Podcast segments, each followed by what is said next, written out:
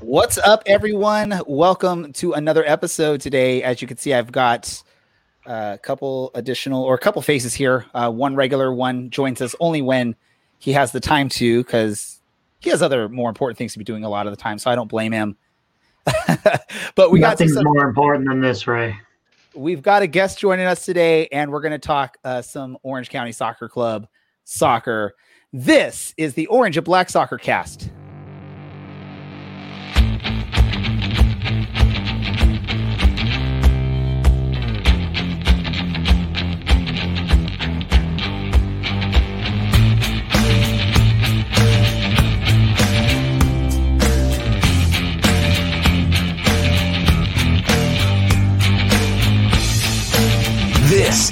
Orange and Black Soccer Cast, the first and only podcast dedicated to Orange County Soccer Club, its fans, and supporters. Follow us on Twitter at OCSC underscore soccercast or on Facebook at Orange and Black Soccer Cast.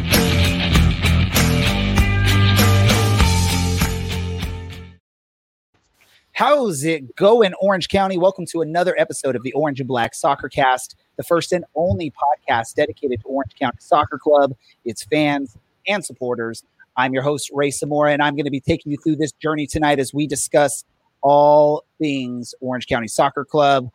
And joining me, as he has since the beginning of this season at least, we've got Brad up in Reno. Brad, how's it going to be the first uh, uh, co-host introduced? I, I I think you've had it one other time, but you know, Yeah, here- I think the only other time was when it was just you and me, and Dylan made his uh 30 second appearance. I'm waiting for Dylan to make his 30 second appearance this episode because he has a streak to maintain.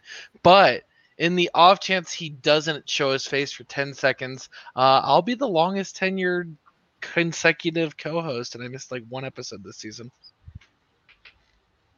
That is true. Unless unless Alan makes an appearance. I, uh, if you're wondering, you know where Dylan is, he's MIA, and where Alan is, well, there's a SD loyal match going on, and uh, you know he, I guess, talks about them a little bit from time to time and covers them a little bit. So we we let him off the hook, but he may pull a Dylan and try and join us at the very end of the episode. Hey, we've got another um, excellent uh, co-host joining us today, though, uh, and that is Andy from County Line Coalition. Andy, you're repping uh, repping the CLC instead of Dylan today. How you doing, man? I'm doing pretty well. Thanks for having me on today. and, and you know I, I i'm digging the the jersey it looks like uh, we had the same idea in mind when we decided to go live there was no coordination on this but you said before we went live that that was a, a, a father's day gift what an amazing family you have getting you that for father's day Yeah, they're pretty good. I just I try not to screw up too much, and they reward me once in a while. They re- reward you with an amazing looking soccer kit. Um uh so happy father's day belated. I, I don't even think we really said that on here um, when that was coming around the corner or even right after it happened. So belated happy father's day um, coming up on another holiday this weekend in fourth of july. Uh, we're going to talk about what happened. It seems like such a long time ago since orange county took the pitch. Uh, was last wednesday against los dos. We'll talk about that. We'll also preview uh, the upcoming match, another weekday match here against Colorado Springs. But before we do so, we do have a guest. We're, we're changing up the flow of things here just a bit. We have a guest joining us on here on this episode, um, and that is a defender for your Orange County Soccer Club, and who I am going to say I'm proud was my number one pick in our fantasy draft for playing for Pride, and that is Brent Richards. Uh, Brent, welcome to the Orange and Black Soccer Cast. Thanks so much for having me on, guys. Really appreciate it. Nah, we we're excited. Uh, you know, I, I was stoked when the club said that they're gonna let you come and talk to us a bit, especially with you, you know playing for Pride and the month of June wrapping up here. There is a a match, uh, I believe, what the first, but I don't think that counts in any way with that. Uh, let me talk to you really quick about this. Uh, what what got you involved with playing for Pride, and and how did you do this year, and, and what kind of donation are you making for that? So this is my either fourth or fifth year doing it, and how it happened was I had a, a teammate buddy, and when I was back in Reno, Antoine Hoppenot, and he had a former teammate that started this in Austin Da Luz, and he recognized that LGBTQ plus people are not represented in the way they should be in sports and in life, and so he wanted to make a change in that. So he started this um, for Pride Month during the month of July, where we give what we can and we kind of link it to, to our our play and our stats on the field, and we try and get as many people involved in it as possible. And we've raised quite a bit of money the last four or five years in it. So it's it's been really good. Yeah, it's one of the things when we first started this pod, Dylan and myself, uh, it was like right. I, I, think we started a couple weeks before uh, the month of June, a, a, few seasons back, and June came around. We found out about playing for Pride, and we're like, how can we participate in this? So we didn't have a fantasy soccer league at that point. We just sort of did a you know a pledge to donate goals uh, just like we did uh, this season. So uh, we're we're super stoked. We're big supporters of the cause and and we appreciate uh, you being a, a big uh, vocal point of that. And and I, like I said again thank you so much for that because I I didn't know who in the on the club was going to be participating but when I drafted I had this feeling that you may participate in that and that's why I made you the number one pick. And, and you didn't disappoint with some of your stats. Uh, you definitely were one of my top performers. Unfortunately, my team didn't win, but that was maybe some shoddy drafting by me. I drafted a player not even on the roster, uh, another player that didn't see any uh, minutes, and yet I didn't come in last place. That uh, is the the honor of last place goes to Brad up there in Reno, who used oh, to Brad. be a fan of you in Reno. I, I expect so much better from you, Brad.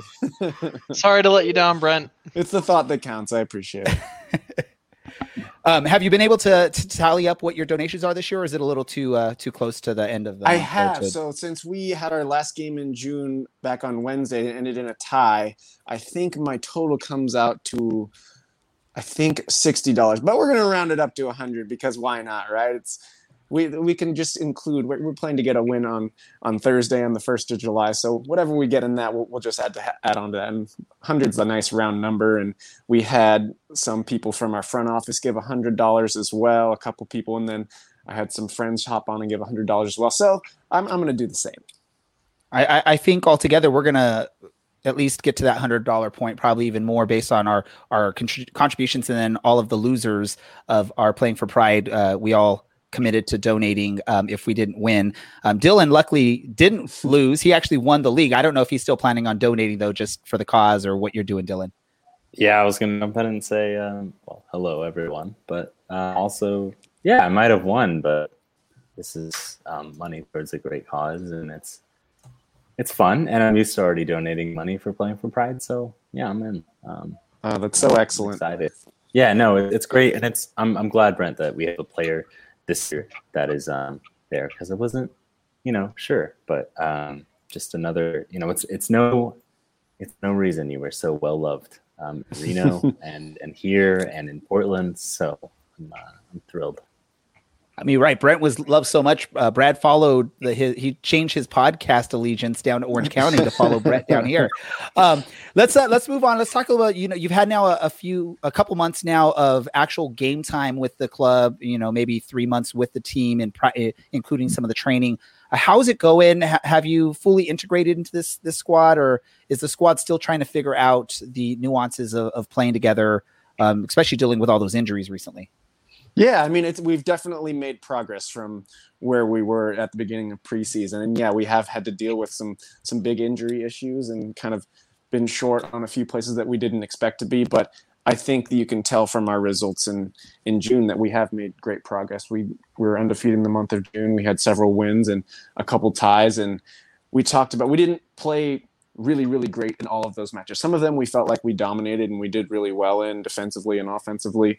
But then some of them we kind of squeaked out a, a 1-0 win here and, and kind of squeaked out a tie here. And so, but that's how the game. It's a tough league, and it's we've realized that, and we we know that good teams need to be able to get those results when you're not necessarily playing as well as you would like as a team or for me individually ha- had some bad games as well but the fact that we were still getting results in those games where we weren't as good as we wanted to be is, is a really good sign for where we are as a group I mean, ultimately, a result uh, of some sort is always better than no result at all. Yeah, uh, and you know, we're not we're now heading into this congested month of July. I think this is something we've talked about numerous times, and I, am sure the players and the the, the coaching staff have uh, mentioned it and sort of figured out what the plans are going to be for that. So I, we're anticipating a lot of rotation. The good thing, at least in your position with the defense, there seems to be a solid group of players that you can rotate around. Um, you know, three solid quality wingbacks uh, or or fullbacks, and then three or four solid quality uh, central defenders. Um, how does that benefit uh, the team with this crazy congestion that's coming up? I think it's like seven or eight matches in the month of July. Yeah, I think it's going to be really valuable that we're that we've got depth at those positions and, and at a lot of our positions, guys can step up. And you saw that we did a little bit of rotation in, in June as well. And I think that's you're right. It's going to come up in in July, and we feel really confident in everybody that we have at every position. Like a lot of guys can play on the right side center back, can play on the left side center back. Some can play on the right side fullback. A lot of can, can play on the left side fullback as well. So I think that's really, really going to help us in this stretch where it's it's going to be a tough month for sure, and we're going to want to keep ourselves fresh and and want to keep getting results in, in every game. So the fact that we have such such depth at our defensive positions and in the midfield and forward as well is is really going to help us yeah, we've seen some of the forward depth already come into play, and, and an amazing sort of storyline for Orange County early on the season has been uh, the scoring presence of Ronaldo Damas or Damus. Mm-hmm. I, I, don't know. Can you can you share with us what's the correct way to say his last name? Damus. You know? Ronaldo Damus. Damus. All right, because I've heard it, it's sort of like um, last season uh, with our goalkeeper. Uh, man, the, the name is is just leaving me right now. Dylan, Frederick. jump on and save me. Frederick Frederick Do or Frederick mm. Dua or Due or whatever anyone would say. So mm. it's always going to get crazy, and even with the coach, we have that. Um, what's been your uh, your take on uh, on Ronaldo so far this season, and and is, is he even a surprise to some of the players on the roster and how well he's doing? I, I don't think it's a surprise to the, the guys on the roster because if, I know that we we played several preseason games and those were closed to the public, but he came on in those. It didn't necessarily start in all of them, but came on and did really, really well in those. So, so we knew that he was going to be a factor this year. And even though he wasn't starting at the beginning of the year, and then we had some injuries, you could tell that in those preseason games, this guy's going to get some looks for sure. And he had a ton of success at the team he was at last year and the, the year before that. So you knew that this guy could score goals, and maybe he hadn't been heard around this league, around the championship, USL championship yet, but a lot of potential and he's showing it already. And and the cool thing is he's he's always seems to be doing it with a big smile on his face, whether oh, he's exhausted after 93 or four minutes of of running around a, an entire pitch um, like crazy. He's still just always smiling. Is is that uh, infectious? Does does his happiness of the game, love of the game, sort of uh, follow on to his teammates, uh, yourself included? Oh, for sure. I mean, there is a bit of a language gap. He, he's his English is is pretty good, but sometimes have to slow down when I'm speaking. I speak quickly sometimes, so I have to slow down sometimes. But he's he always comes into the locker room every day with a big big smile and go, goes onto the field with a smile and leaves the field with a smile. And then we get the GPS running numbers, and it's insane how much he runs and how much sprinting he does. So he he he loves the work. He embraces it, and he, he does a really good job with it. He's a good professional. Um, Brent, you are 31, so a, a, happy belated birthday to you well over a month after the fact. Um, and, and you, apologies for being that late, but um, if we just look at some of the stats, six appearances for the Timbers, um, quite a few uh, for the reserve team, and quite a few for the youth team, Timbers as well, and then 101 appearances up in Reno. Which, yes, Brad, Brad is definitely very familiar with, um, and and had the honor of wearing the armband as well up there. Um, how does that? I mean, how does a, a successful and a um, and a pretty long career at this point um, help you out this season and help you out with some of the younger players that are on this roster with you? Um, I think my experience is going to help a lot, and, and we have a, several guys in this locker room, obviously, and Michael Orozco and, and and some of the other ones that are experienced as well have been in the game for some of them. I think Mike kind of been in for like almost 18 years or something like that, and so I think in a, a season that's unique like this where it's condensed because of covid we started a little bit later that experience is going to be really really helpful and like i said we're, we're able to rotate guys in and out and guys with experience can lead the the younger guys, like you said, the the Kobe's and the Francises that are very, very show a lot of potential, really, really great guys, and are learning how to be good pros, showing them how to take care of themselves and how to go into training every day and and go in with the right mindset. And even when things are going poorly or things are going well, we've got guys that have that experience and that have been captains either here or at other teams as well. And can really help along those younger guys. And I think that's what what our staff wants from us. That's exactly what they want from us. That was one thing that they told me when I was thinking about coming here, and I said, yeah, I I enjoyed being that leader, that captain presence at, at Reno, and I like bringing those younger guys along and showing them things that have worked for me and things that have kept me in the game for like, this is my 10th professional year so it's we've just started the season basically but i think it's going to be really fun watching these these younger guys progress because they've already shown us that they're very very good players they have a ton of potential and they have a, they have good heads on their shoulders as well so really excited to see what they do um, oh my god, that's great to hear. Um, a follow up question for you. you. Like I said, you spent time in Portland and you spent time in Reno. So I know it gets mm-hmm. hot in Reno, but certainly not as humid. Um, and mm-hmm. into the month of June and especially July, which has been pretty humid here lately. How are you personally faring with the uh, pretty big weather change? I mean, I, I got used to the, the, the heat in Reno and like I was expecting to come down here because I know that we'd come here a few times, and I swear there was one or two games where it was 100 degrees and really humid. So that's what I was expecting when I came down here, and it those were some of the toughest games I can remember. I just remember feeling miserable during and after those games. So it's been kind of a pleasant surprise coming here. And like, yeah, it's warm, but it's it's great. I haven't, I haven't had any issues with it yet. But maybe I'm speaking too soon, and the July and August is going to really get to me. But we'll see yeah, temper those expectations. Be careful. Yeah, I'm gonna. I, have got a really big water jug that I take around me everywhere. Kind of the guys on the team kind of make fun of me for it, but I'm gonna be making a lot of use of that. I think in the in the coming months. Alrighty, so my first question for you is uh, You've played LA Galaxy 2 twice. I'm kind of reflecting back on last week's game. Um, the first one was a 3 to 4 loss, the second one was a 1 to 1 draw, um, and they were almost a month apart from each other. Uh, how does the team look at that matchup against the LA Galaxy 2, and what changed in that month of how you guys played to where it was a uh, both games were very close, but to where this one was a lot less high scoring than that first one? Yeah, so the first one I, I think was a bit of a fluke for us because up until that point, our we hadn't given up a whole lot of goals in in preseason games and games leading up to that point. We'd been pretty solid defensively, and I think we've we've analyzed that game a little bit, and I kind of recognized moments. Okay, well maybe we didn't set the tone properly in the very very first play of the game, very first few minutes. We weren't getting stuck in tackles, and that kind of defined the rest of the game, and it kind of got out of got got out of control really really quickly and so maybe that was a good thing maybe it was a good thing for us to get a bit of a wake up call and say hey we, we need to approach every game with the right mindset and, and know that hey we need to be getting stuck in on the first tackle we need to be bringing the right presence to the game and setting the tempo and setting setting the standard whereas we, we didn't in the first one and then in this game, the game against Los Dos last week we started really really well got off and scored a goal really early and it was possibly looking like, hey, we, we could get some more. We were getting chances, and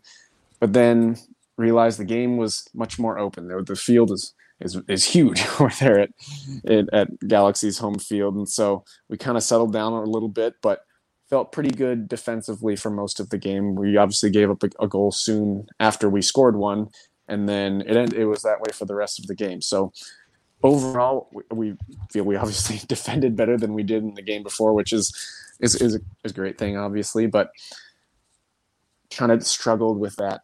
I don't know if it was the big field or or what to to kind of put more goals in after that. So obviously, take the positive of not score, getting scored on four times, but we obviously hope to to score more goals. Alrighty. Uh, my next question is: So, throughout your career, you've played a bunch of different positions. I believe you were a striker in college, um, and then you moved back to defense once when you started your pro career.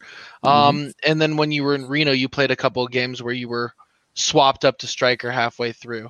Um, how do how do you look at how your game as a striker from your prior engagements in college uh, translates to your professional career over the last 10 years?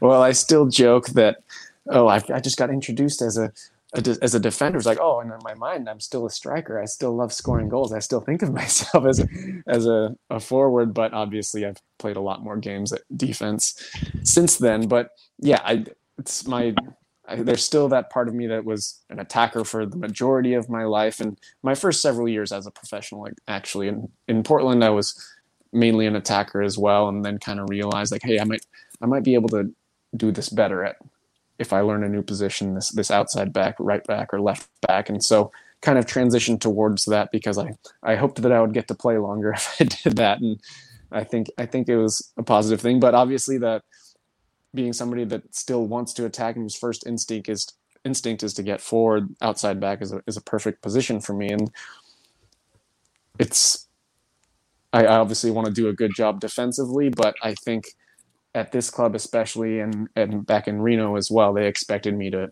to get forward as much as possible and, and help out in that attack too. So I embrace that. I love that. That's, that's the best part of it. I'd rather attack all day than than defend all day. So I definitely my past as a as an attacker translates into how I play now. Hey, Brent, it's Andy from County Line Coalition. Um, thanks for coming on tonight. Um, I want to I want to think back to the game in Las Vegas, and uh, what what uh, what was that feeling when you took that throw in that resulted in a goal? What was that like? Oh, that was great. You you always want to be involved in goals, and and with you got guys like Rob and and Edo and these other great guys that are and Michael that are awesome in the air and winning headers. Like you know, if I if I get it in there, we're gonna get a chance. And and Rob been getting his head on things all night, and so I was like, if I can just get it in the right place, we'll we'll have a pretty good shot for a goal. And we've been pretty good on, on set pieces, and so to actually have it come off, he got a great header. It was kind of like still headed it backwards, just right in that perfect spot where the goalkeeper couldn't get it. So obviously excited to be to be a part of a goal, and it, it's fun and we we felt that we deserved to win that game and to get that third goal was, was huge for us. Excellent.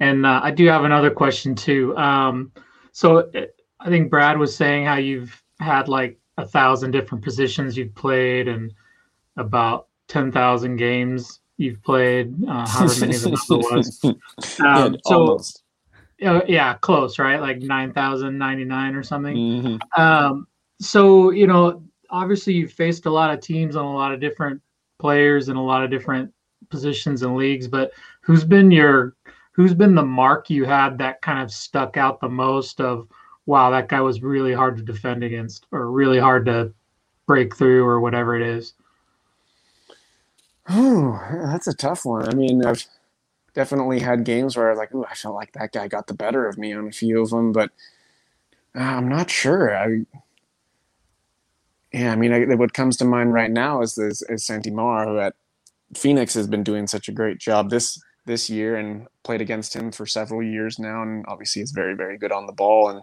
I think we've been pretty evenly matched when we've played each other, but it's it's always he's always a handful. And after the game, we're usually like, wow. That was a lot of fun, but that was really hard. We both, I think we both have a, a mutual respect for each other. But he's he's clearly been doing really really well this year, and I'm I'm embracing that challenge and looking forward to it.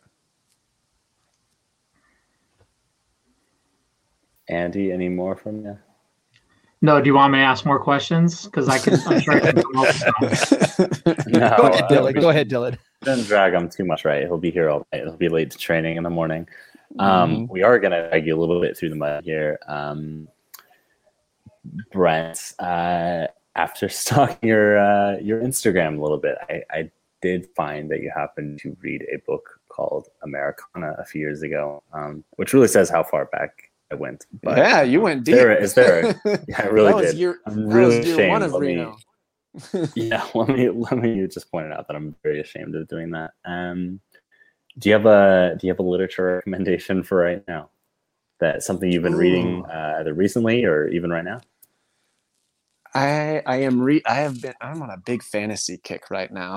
uh, a couple of the of teammates I have here, and then former teammates, we are very into fantasy books, and one of our favorites is "The Name of the Wind." It's a it's going to be a three books. I don't know if you're familiar with it, but it'll be a three book series, and only the first two are out, and it's it's it's fantastic. But reading another fantasy book right now called uh, "The Way of Way of Kings," and that one's a little out there as well, but very nerdy, very geeky, but a lot of fun. Well, you know, we uh, the, this is a judgment-free zone when it comes to literature, or at least for me, it's a judgment-free zone. Um, my next and I think final question for you, Brent, is perhaps even worse. Um, what is your favorite vegetable? And My how do you favorite prepare it? Vegetable. Ooh, good question. I don't know. This might be a bit of a boring answer, but I'm a big fan of asparagus. Love it. Just salt and Feel bad pepper, for your olive oil. Oh, well, I'm not peeing on them or anything, so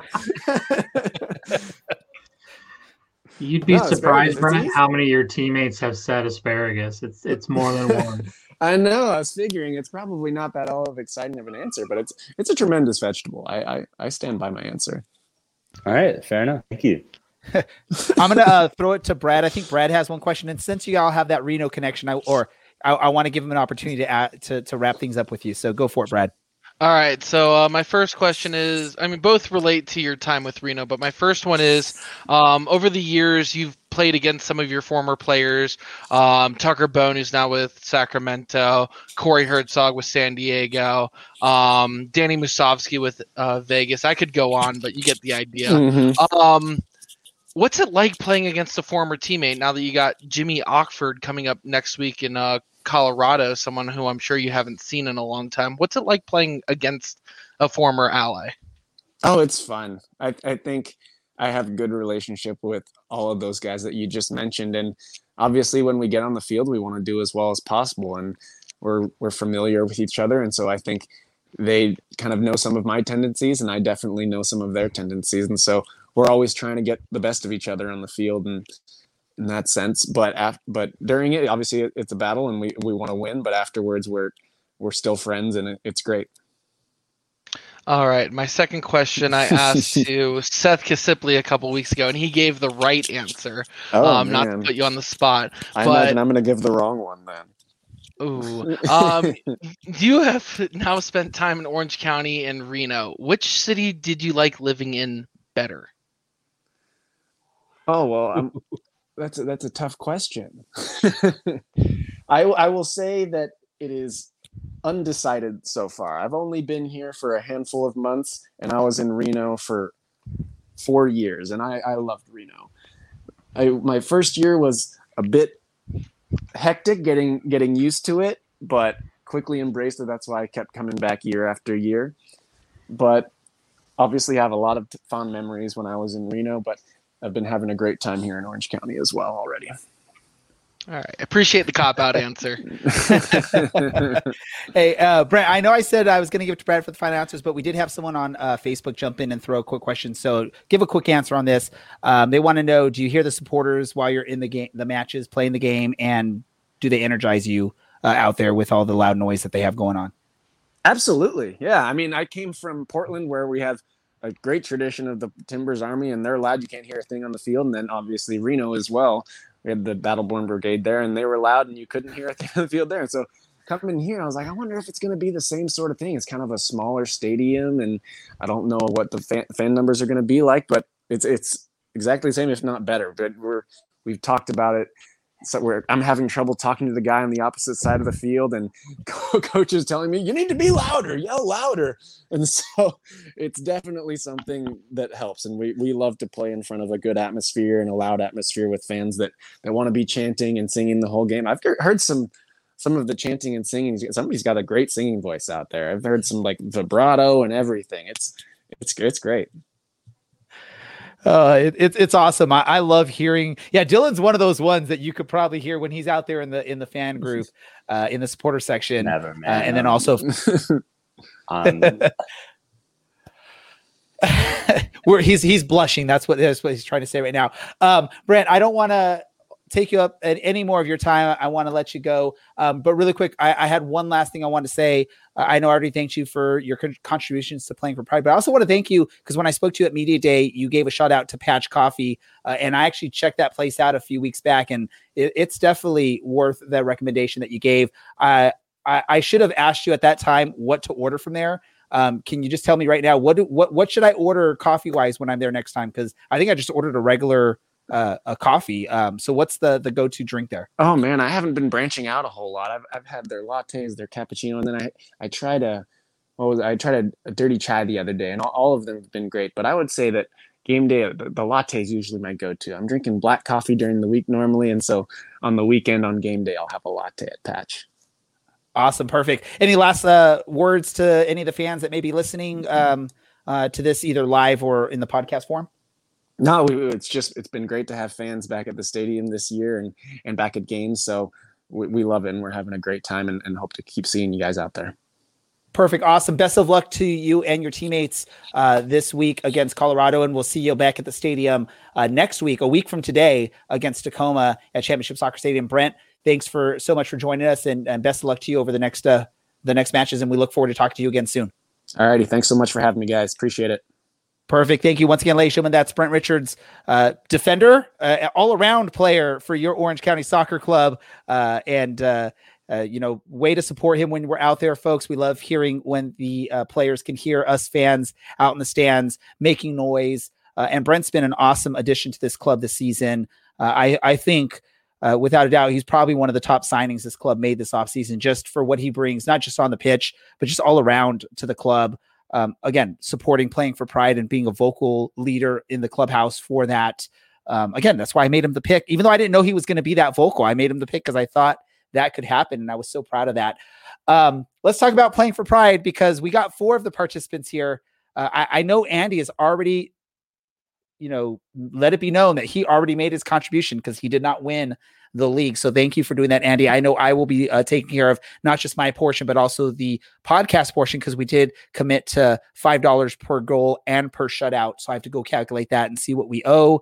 Um, but we got to give props. I, I think this is the first time he has won any competition we've had on our podcast. So we've got to give props to him. And that is Dylan. Dylan, how does it feel to be the winner of the 2021 playing for Pride fantasy soccer competition? It feels amazing, and um, I think I'm going to celebrate by going to to Disney World. I think that's the appropriate response, the the classic response okay. when you win something. Let's, let's reset this, and Dylan, you just won playing for Pride Fantasy Soccer 2021. What are you going to do next? I'm going to go to Disney World. I think, um, but not actually. that's really far away from here, and I have no interest in going to Florida. I go there when you can just drive like five minutes, minutes, to the original yeah. uh the original spot. Yeah, um, no, it's great. Um, and it's a big surprise. I mean, I really thought no. that um, Ronaldo Damu, which I believe was my original, by the way, was my original suggestion for what his name was. It was. It was. Um, um, but I really thought Andy was going to take it, so I'm um, ecstatic to to have picked up the victory here. Let Let's and say thrilled. this right, Andy you need to put in your uh, resumes to any USL club as a GM because, dude, you picked the one guy that that guy had probably 90% of your points in this competition, and you did not have the first pick uh, in the draft. So you get the award for the best draft just for the picking of Ronaldo on your roster. Um, he carries you to what second place on this uh, yeah. competition? I mean, dude, that dude was a beast and you picked him at the right time because he just decided to, he was going to explode in the month of June. So awesome for you. How did that feel um, having that guy rep- repping you and your fantasy team uh, during the month of June and Orange County, of course? Yeah, considering I'm usually pretty terrible at fantasy games. Um, and I mean, to the point of like, I used to do fantasy football and I would forget to do my picks.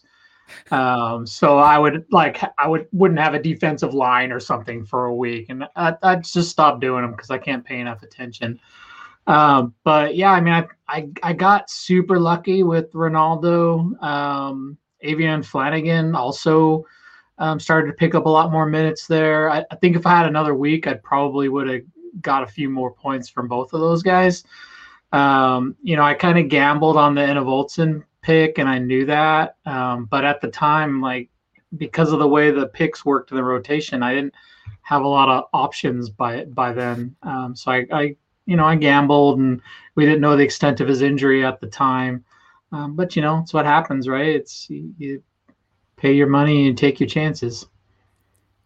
No one gambled as much as I did with the pick of uh, Chris Cortez in the final round of that draft. But when you look at the, I mean, you just said it right. When you're at that last pick, I mean, really, you're picking someone that's probably not going to make many appearances unless you just get lucky with that. So I'm like, I'm just going to go for this dark horse. What if it happens? That'd be such an amazing story, but of course it didn't happen.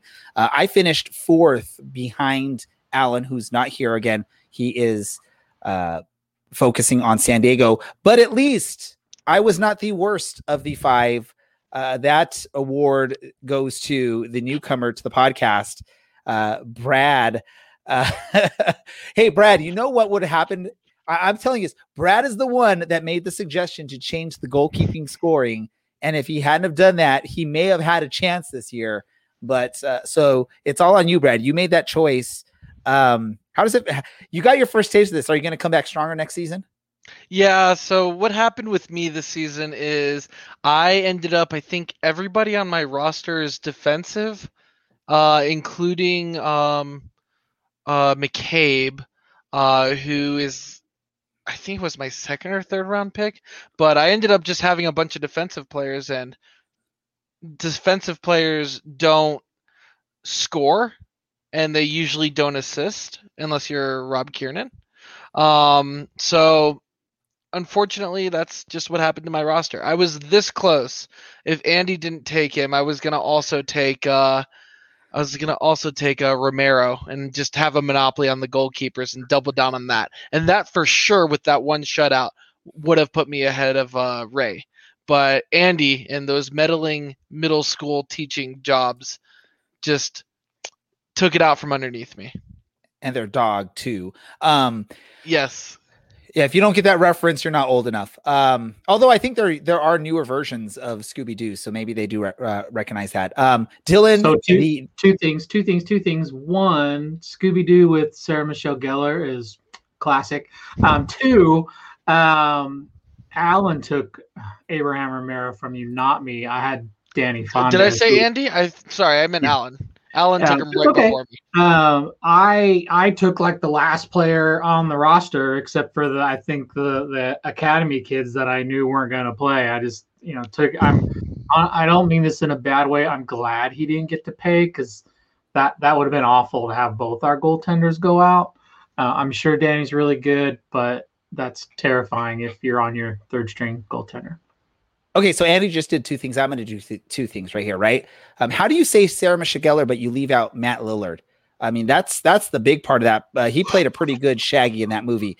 Uh, and then second, maybe we're celebrating a day too early because Alan still has the opportunity to work out something with Hunter Haynes uh, and make that country album to win this thing. So maybe we should have waited till next week to celebrate Dylan, or are you confident that you are the winner?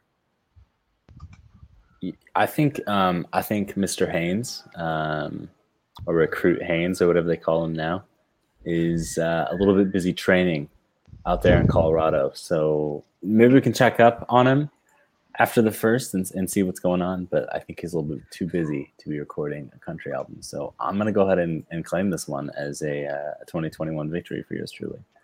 And there we go. Like we still have to create some sort. We got to get some sort of trophy that we can put your name on uh, and yeah. then we'll keep that trophy going. You could Never put it like in your backdrop instead of that damn blender that you have back there. You could put a trophy back there.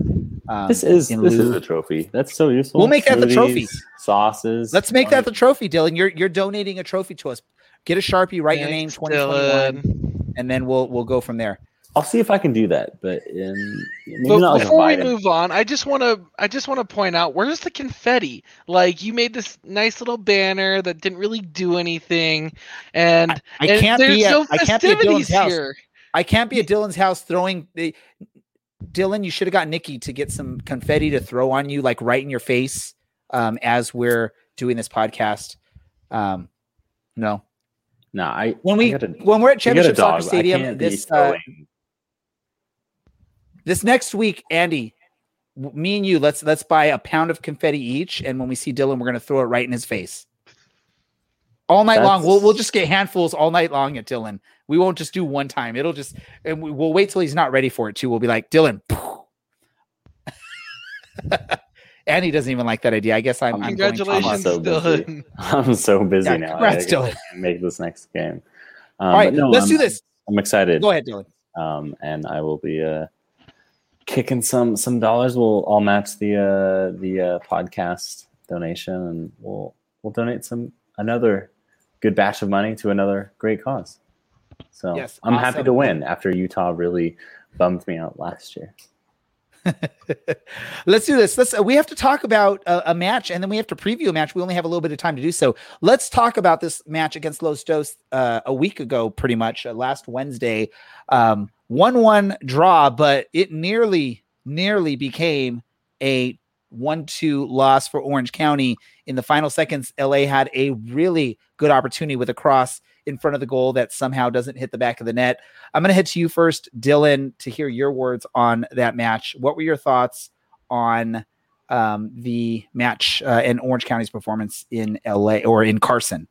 I don't want to say I'm a savant, but I do believe that I predicted if we scored in the first 10 minutes, we wouldn't hold out for three points. Um, but I did say that a draw would be a fair result, and I think it was. Um, Los Dos really threatened there at the end, and I thought Kevin Alston did really well just to, I believe, put Preston Judd off for the finish of that one. Doesn't really matter who it was, but woof. Um, and Brian Iloski got away with what definitely should have been a red card. Um, but you know what? Uh, sometimes it's like that Oakland match. Sometimes you play not too great. Sometimes you miss chances and you don't get a ton of chances, and, and you still end up with a, a point. Um, you win home and draw Yep. away, and that's usually Uh, considered successful. Colorado, and we someone did who that I'm here. sure you haven't seen in a long time. What's it like And playing I, I against don't know why a Brad is former ally? Oh, having it's- audio come I through, but I have cool. a good relationship with all of those guys that you just. Yeah, I don't know why either. It's it's interesting. There's audio coming through from uh, earlier in the show. like 15 minutes. I think it was. Andy. Andy's admitting to it. He was reviewing some earlier bits of the show while you were talking, Dylan. So he's a admitting that he was the culprit, and b he wasn't listening to you, Dylan. By the Oh, way, um, Some, some added thoughts. Let me- Um, the refereeing was not great, but this is the USL, so I'd be really surprised. Um, that was a, a gifted handball for Los Dos there um, late on. And, and maybe that's the sympathy sympathy call that that gets Brian Iloski not sent off. And, and he's a player we're going to need in the next couple weeks, so it's all right. But um, not it's not a bad result. I mean, we have to remember that Los Dos might be a two team, but they are a very good two team. Um, and if you can do stuff like win home and draw away and draw away against really good sides like Los Dos, then you, you probably end up towards the top of the table at the end of the year. let me uh, jump to Andy really quick. Um, what was going in? What was going on in your mind on that no call handball that Dylan just referenced? Um, I was Uh, pulling my hair out. I was yelling. I was on Twitter. Um, you know, just like upset about this. Uh, were you as upset as I was about the no call, or is that something you can say it happens? Yeah, I mean it happens, right? Um, I would have to look at it again to decide if that was a bad call or a missed call or whatever it is. I know there's been a lot of talk on the social media that it was clearly a handball and this and that, and you know, with the the handball, the new handball guidance that they've come out with in March, I think it was, and no, Russell, the rule didn't change. I know. Um, but the the guidance has changed. There's been clarification on what a handball is and isn't. And you know, I don't I don't know if players really know quite what a handball is. Uh, I know some of the referees don't know what a handball is. Uh, I know a lot of fans don't know what a handball is. Um, you know, my personal feeling, and, and this goes for any team, if if if one call or one missed call decides the game, um, I mean, I, I I don't think that's fair. Um, you know, we had we had chances and we couldn't we couldn't put them away. Um, you know, one missed one missed handball should not decide victory or not for you. Unless unless you're talking about like a Luis Suarez like swatting the ball out of the air. Okay, I'll give you that one. Uh, let me ask you, uh, Brad, the same type of question. Do you agree with Andy's assessment on that, or do you think that should have been a call? Honestly, it I am kind of in the same boat with Andy. It happens. Um, I don't know. I don't know what the referee was doing at the time. If he was watching the play as closely as we were from TV, where we get the option to pause, rewind, you know, look at it again. Um, if you're gonna have rules that not change, but the guidance changes on what a handball is, because there has to be clear intent um, you might as well have VAR. And obviously, I don't believe that's coming to USL anytime soon. With how some of the teams, uh, I'm just thinking of Oakland, who have their cameras on a boom lift right right on the uh, far side of the stadium. Um, with how some of the teams just slop together some camera equipment, uh, I don't think anytime soon will be happening for VAR or anything like that. So, um, with that result, though, at least it was a one-one draw. It didn't end because the, the, the final moments of that match could have been disastrous for Orange County. Um, how many of you were worried that that ball was going into the back of the net? Um, raise your hand if you thought that ball was going to the back of the net uh, in the final what seconds, literally seconds of the match. Because I think it was right after that happened, the ref uh, blew the final whistle. But Orange County comes out victorious. They get the point, which is very important at this point because you have teams like San Diego that are on a pretty nice run right now, um, and they're looking very dangerous. Uh, so you got to at least get results. I know it's not the three points we were all hoping. Um, you know, if that handball would have been called, we get the three points and we're a lot happier. But at least it's a point, and I think it's Alan who's not here right now who always says, you know, get a at least a point on the road and, and shoot for three at home, and you're happy. Uh, so we did that. Although we dropped the three at home to LA, we at least got the point on the road in the return match, and we'll have other opportunities against them. Um, so with that said, I don't have the uh, standings in front of me as we speak, but I'm going to try and pull those up right now. So just bear with me one moment. Uh, I believe it looks like San Diego is currently leading in their match against Oakland. Uh, so at this point, they are going to hold on to second. They're already in second uh, and we're sitting in third because of that result. Uh, and L- LA Galaxy is the team sitting in fourth. So uh, if you're looking at, I know it's really early, but those are the positionings where we are for the playoffs. Um, is this a good spot for Orange County to be right now, uh, Dylan, at this point of the season, heading into this crazy month of July that we have? It's a great spot to be in because if we look at games played, Orange County's in third place from eight matches played. The only team that's played less matches with us, and I believe this is in the entirety of the league. Excuse me, there are three teams that have played less matches than us. We've got four teams. Um, Oakland Roots have played six matches, um, and they also don't look super sharp at the moment. But um, yeah, 14 points from eight is is pretty fair. Andy, um, super fan Andy, right up over there did the math uh, a couple days ago about about how many points on average each team in the league does, uh, or I should say, earns per game. Um, and Orange County is, I believe, right under two or one and a half. Um, so we're we're right about there. And let's be real, we're missing a lot of attacking firepower at the moment. And Adam Jahn and Thomas Enevoldsen, who are, you know, those are guys that can easily score 15 goals in this league each. So we got to make it work. Um, and to answer the question, I know we're a little bit late. I see Orange County County's top two spots. Um, depending on how things go in Phoenix, I can see this. Uh, I can see this Orange County team, and, and depending on how guys get fit as the season wears on, I can see this Orange County team challenging for the, the top spot uh, in the Western Conference. You're muted. You're pulling a Brad. Oh yeah, way to pull a Brad Ray.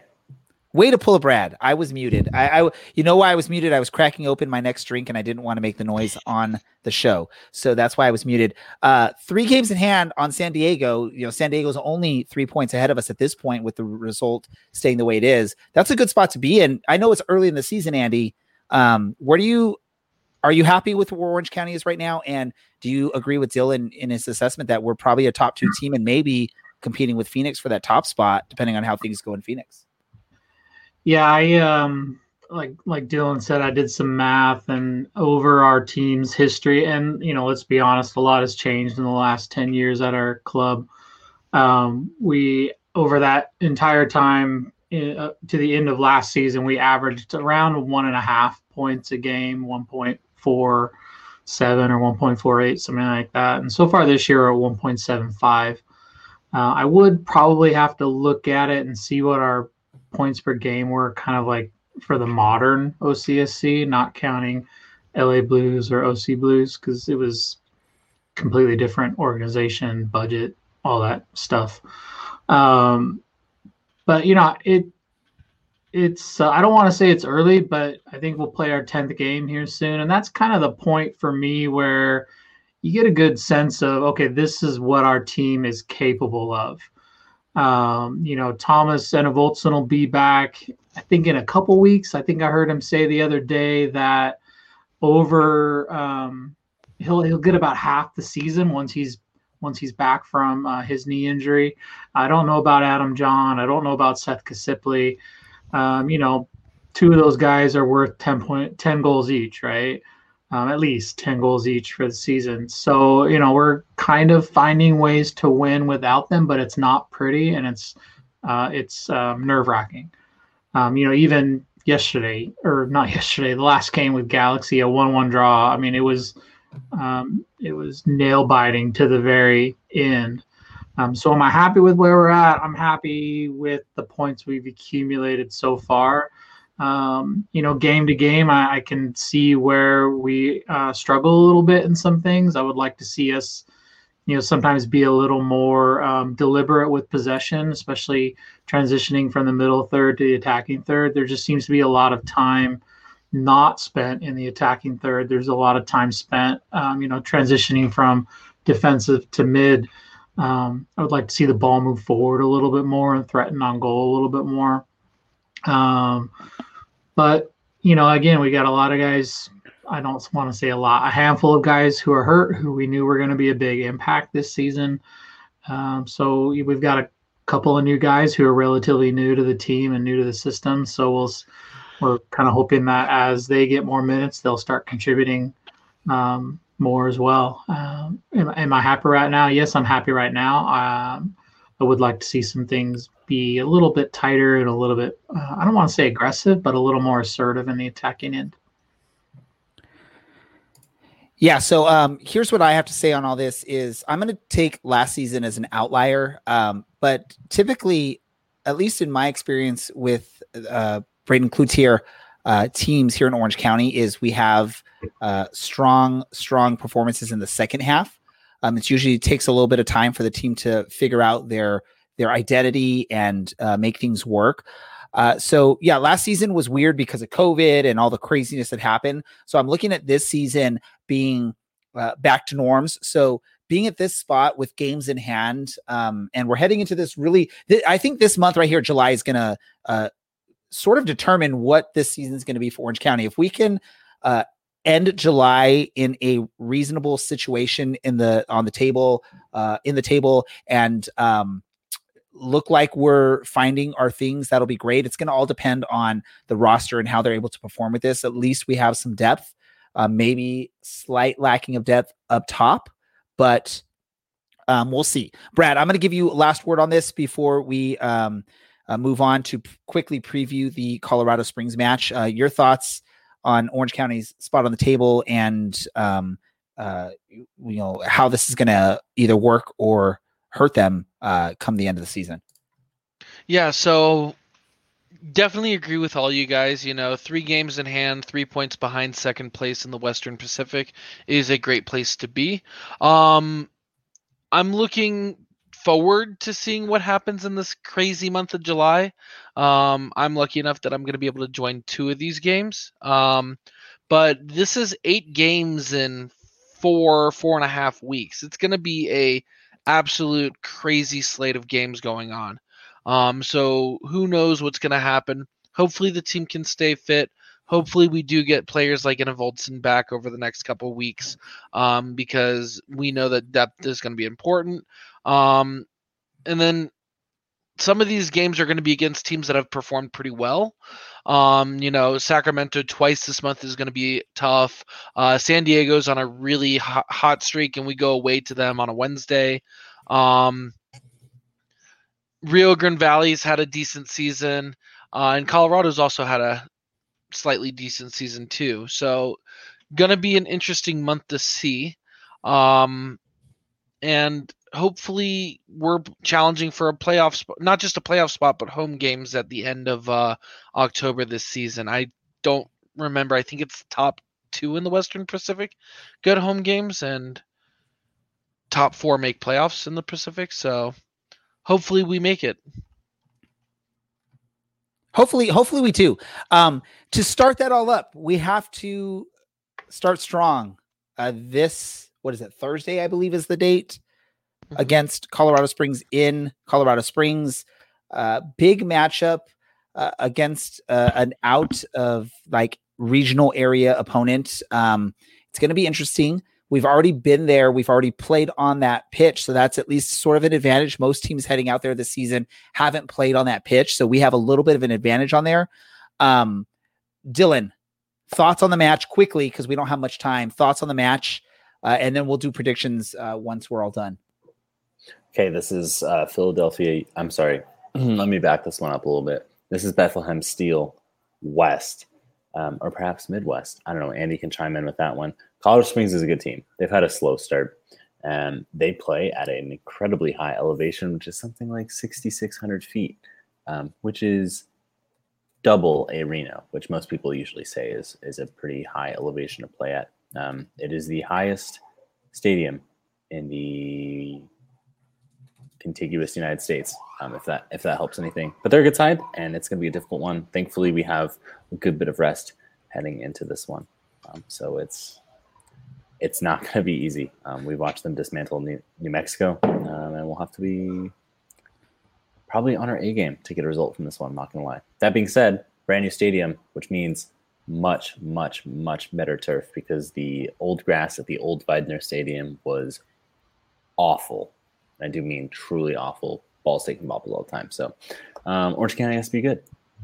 Sorry, that wasn't short Um, at all, but you know, Brad, your thoughts? Um, I know you're mentioning on the private chats here that there's a definitely a much higher altitude than Orange County uh, for this. Does that impact? I mean, Orange County went out to the extremely hot Vegas and came away with uh, three points. They they surely can do the same in uh, the high alt- altitude, right? Pulling array. He's pulling array. he's- he's everyone. pulling a Brad. I'm, I'm muted Brad, again. Oh man. Um, For shame. I mean, Even Reno's Andy, who- who 4,500 joins us- and Even Andy, hold on. Even Andy, who joins us once in a blue moon, is pretty much always unmuted when he starts to talk. I'm just gonna go, and I, I was part of that. I, I messed up there too. Go, Brad. All right, so uh, Reno's 4,500. Uh, I looked it up. Colorado Springs is 6,000. So not quite as much as, you know, Reno, but it's a lot different coming from zero, which is where you guys are at or close to. Um, so definitely the elevation's going to going to uh, play a factor in it. Uh, Colorado Springs is a good team. Uh, you know, got to look out for players like Hadji Barry who will score and have scored a lot this season. Uh, I don't remember where he was before Colorado or if he's been in Colorado since a while. Um, but they've come off a, uh good string of games too. They've beaten Austin Bold, they've beaten Tacoma Defiance, and New Mexico United, and all those games. What they have in common is they can score goals. Uh, three against New Mexico, uh, three against Austin, and four against Tacoma. So defense needs to really step up against uh, Colorado Springs this week in order to really have a result um, on the road. So hopefully they can keep a hot team from not scoring. And Andy, I'm going to jump to you for the final thoughts on this match against Colorado Springs um, for Orange Yeah, County. I don't. I don't know if I have anything to add. Um, you know, manage the altitude and the uh, the physical exertion. Uh, like we always say, don't concede early. Um, contain their attackers. And um, is it is it Hadji Barry on their team that's so hot right now? Is that the guy? Um, you know, contain those guys that are known to known to score goals. And you know the our our players up front are going to have to really, um, you know, earn their pay this week. Awesome. Let's go into score predictions. Before we do so, we do have our competition that we have this season that we introduced, where we're doing a um, see how well we predict scores um, on these uh, matches this season, uh, heading into tonight's or this week's match. Dylan, you're leading in this as well, man. You're you're on fire right now. Um, after a perfect prediction last week, a one to one prediction, you got a full 10 points which has definitely helped you out in your scoring for this. So the cur- current current scoring, and I messed up on the typing, so I appreciate. Uh, I apologize if you're watching live. But Dylan is in first with 28. Brad has 21. I'm at 15, so at least I'm not in last. Uh, and Alan is with 14. Uh, I've reached out to try and get a prediction from Alan because again, he's not here. Um, so what I may do is I just might make the executive decision and let Andy uh, predict the score uh, for Alan this week, as long as Dylan and Brad are up to that and, and Andy's up to doing that. But we're going to do score predictions. So again, the way this uh, competition works is we predict the score of the match. If we predict the correct score line, we're going to get four points. And if we predict either of the teams' correct score, then we also get an additional three points for each of those. So you can get a max 10. That's how Dylan got that. He predicted, predicted 1 1 for Orange County against Los Dos. Um, I haven't heard back from Alan. So, really quick, Dylan, Brad, are you fine if Andy picks for Alan or do we give him a goose egg and do zero? No, I'm cool Right. with that. And I think Andy's up to to to doing the predictions. So, uh, Orange County versus Colorado Springs. Give me the Orange County score first. Uh, go your your Andy for Alan. Uh, two two draw. Two two draw. Uh, that's going to be Alan's official entry under this. Brad, what is your prediction for this match? Even even when Alan's not here, he takes my score prediction. I'm sitting here. I'm like two to two sounds fair, and I'm gonna have to go with it again. Alan predicts Brad's prediction. um, Dylan, what is your prediction for this match? Uh, it's you know I watched a, a pretty not great Orange County win two one back in July of 2019. So why not have that again? Two one Orange County. Two one Orange County. I'm going to go ahead and uh, predict uh, the highest scoring match on this bunch. I'm going to go three two Orange County on this one. Um, so we'll see how that goes. Again, correct outcome overall is uh, four points, and then. Uh, you know, when I say outcome, that means either you predicted a win for Orange County, a draw for Orange County, or a loss for Orange County, and then the score line. So 10 points online for everyone there. We're going to wrap things up here. Before we do so, any soccer related news anyone wants to share before we go to our random thoughts for this episode? Euros have been fun to watch. They have been. They have been. That's news for you. There is our soccer stuff. We're going to go to random thoughts now. Um, by the way, Russell, listening on the live feed, is predicting. Wait, Andy picks 3 1 OC. I think he was trying to to give Andy some advice on how to pick for Allen. And then um, Russell also wants to know where's the official Orange and Black Soccer Cast watch party for this match. Maybe we'll go to Yeah, uh, Dylan's house. place. We'll go to Dylan's place and watch it there. Everyone pile house. into. um, you know, we're gonna work on it because we've done it in the past where we've set up some watch parties. We're gonna try and figure out this thing again and figure out where to watch matches. I know uh, Andy's been looking into setting up some official or looking into some official watch party locations. Um, but it's it's difficult. It's hard to find because there's all the legality issues and stuff like that for a lot of these venues. But we'll figure something out. We'll figure out a place to watch this. Um, but uh, let's do this. Let's wrap things up. Let's go to random thoughts. I'm to start off with uh, the last person that joined our episode today, which was Dylan. Dylan, what's your random thought of the day? Um, shocking that I was late. My random thought is um, Happy Canada Day. Wait, wait, let me back that one up. Um, did you know there's no July 2nd in Canada? It's because everyone's still recovering from Canada Day. So, Like Yeah. he looked off to his left or his right. I can't. It's sometimes it's reversed. Is he getting like this information from someone next to him? We don't know.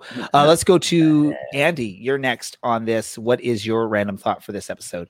Uh, random thought. Look up something called the 350 Project. Uh, you identify three locally owned businesses in your community, and you spend $50 at them every month, and uh, that generates, you know, some however many billion dollars of um, economic growth in your community.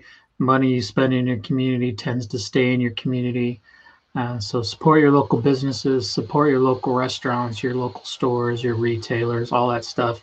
Uh, look for those companies that are owned by your neighbors and give them fifty dollars. So basically, you're saying don't go to Amazon or um, other big retailers I'm not telling you not to do that. I'm telling you that if you spend money at Amazon, if you spend money at a big box corporate franchise type store, not franchise, a big box corporate owned store, um, zero percent of your fifty dollars stays in your community. If you spend money at a business that's owned by one of your neighbors, uh, around 68% of your dollars spent stays in your community by uh, payroll, payroll taxes, uh, that business paying vendors for services, printing, plumbers, electricians, that kind of stuff. Um, you can do that with money you already spend on things and be your own economic stimulus. I love it, Andy. I, I, I was just messing with you on my question there, by the way. Um, I definitely try to help support. I I, I do. I, will admit I do buy things on Amazon from time to time, but I do try and support local businesses whenever the whenever possible. So, um, Dylan, don't shake your head at me. There's sometimes where you can't find something at a local business, and Amazon just happens to have it. I mean, I'm not gonna spend five hours looking for a random item that Amazon can give me in 24 hours. Uh, Brad, random thought for you. meant to be, man. It's not meant Random thought for you, Brad. Um, my random thought. I'm actually gonna circle back over to soccer thoughts just because one just popped in my head, but that's my random thought. Is uh, the Bundesliga has gone full Mingo, uh, which is forward Madison is now in a I guess direct relationship with uh, FC Augsburg and Augsburg, man, I cannot talk in the uh, Bundesliga, which I think is pretty cool that a Division Three U.S. soccer team has a partnership with a Division One German team. I think that's weird. I think that's crazy, and it's totally a forward Madison thing to do. Inspiring.